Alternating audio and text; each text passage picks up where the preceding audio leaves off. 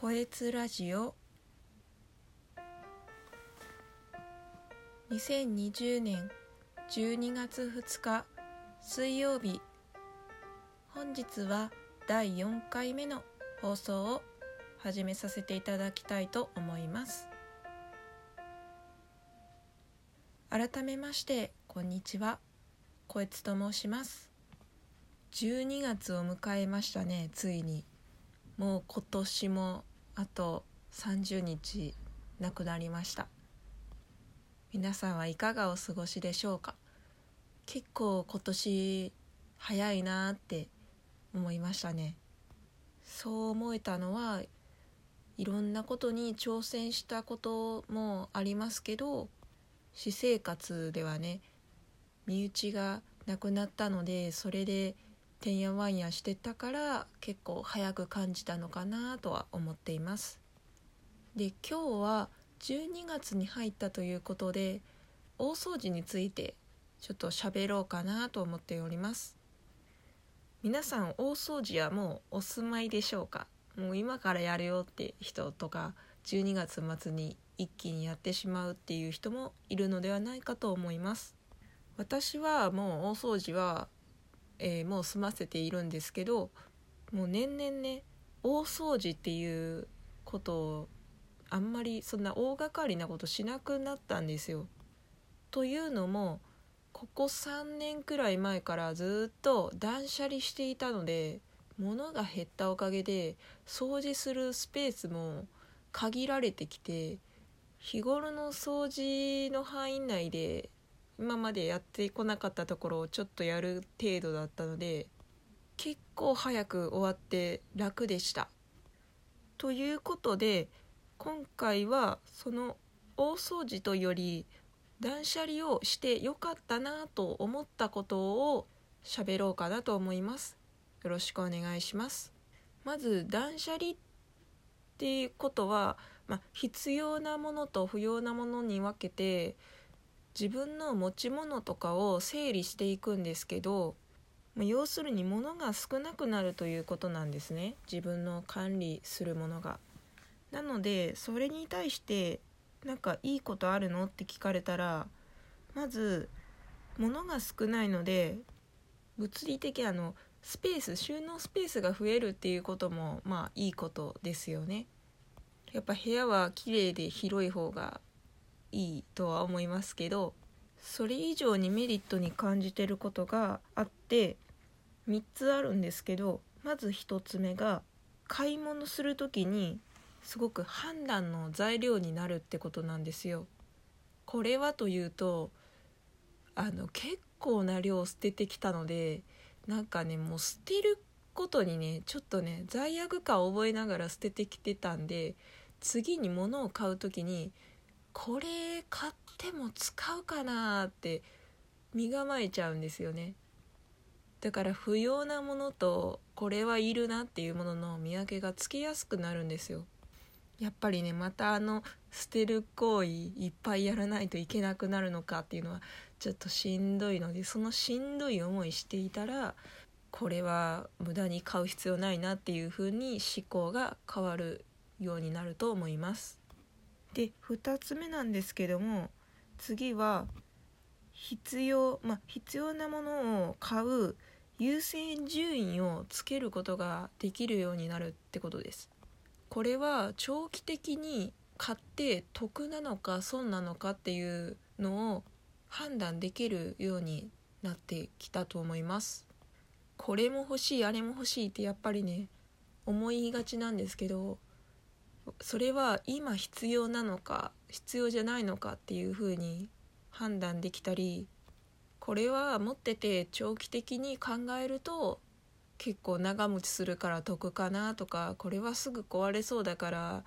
損になるかなっていうふうに判断できるようになりました。物がいっぱいあった頃はなぜかそのあれもこれもって安くて安いものかな100均とかのそういうものあれもこれもって収集するかのように買ってたんですけど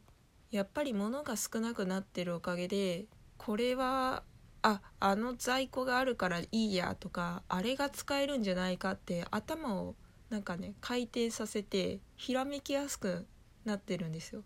だから無駄なものは買わないし損しそうだなと思うものは、まあ、極力買わない、まあ、買わないようにしています。そういう判断材料が身につくっていうことがメリットかなとは思っております。で最後の3つ目なんですけどこれは私がねあの冒頭にも伝えたんですけど今年身内が亡くなったんですよ。父なんですけどその父がねすごく物を溜め込む人だったんですよ。もうね家族総出でねあの掃除掃除の日々ですよ 今も。すごい量なんですよ。で我が家結構ね母もなんですけど物を溜め込んでるんですよ。でもここ2年くらいでね家の掃除を始めたので結構な量捨ててはいってるんですけどそれでもまだまだ減らないんですよね。だからこれ見た時にすごく思ったのはあ物がいっぱいあるってことは仮に自分の身に何かあって、ま、亡くなった時に残った人家族がこの持ち物の整理をするのかと思ったんですよ。ということはあまりにも量が多いとこの残された家族に負担がかかるんじゃないかっていうふうに考えてるんですね。なんかそれは嫌だなっていうなんか死んだ後もあんまりそういうことに時間かけてほしくないからもう自分の持ってるもの大事なもの以外はもう基本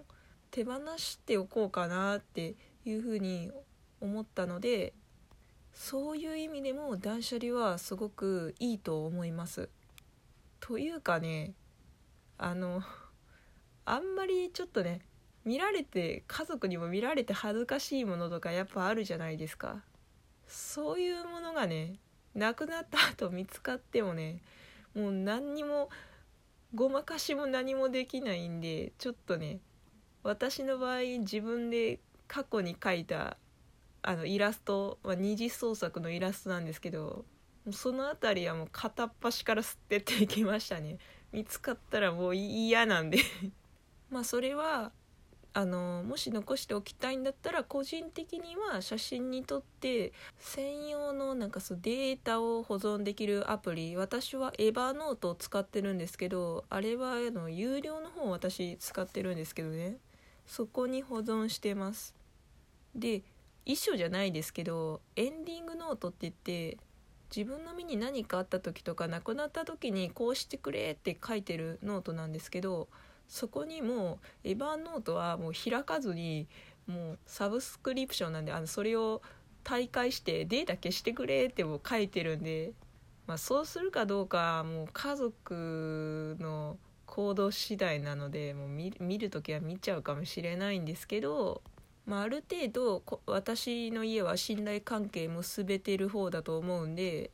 まあ、私の意思を尊重してくれるかなと思って願っては書いております。ということで3本あ3つ私が断捨離やってよかったっていうメリットをお伝えしました。個人的にあの断捨離してよかったなって思うものは CD ですね。私外でも CD の音楽聴きたい時があったんですよ。これ好きな人からしたら怒られるかもしれないんですけど私好きな曲だけ聴きたいんですよ。その CD に入ってる全部の曲じゃなくて好きな曲だけをもう聴いていたいんですよね。だから CD をあのスマホに音楽移してパソコン経由で。でも好きな曲だけのプレイリスト作って外で聴くっていうことをもうやってます。CD 断捨離してよかったのがもう CD のね抜き差しが面倒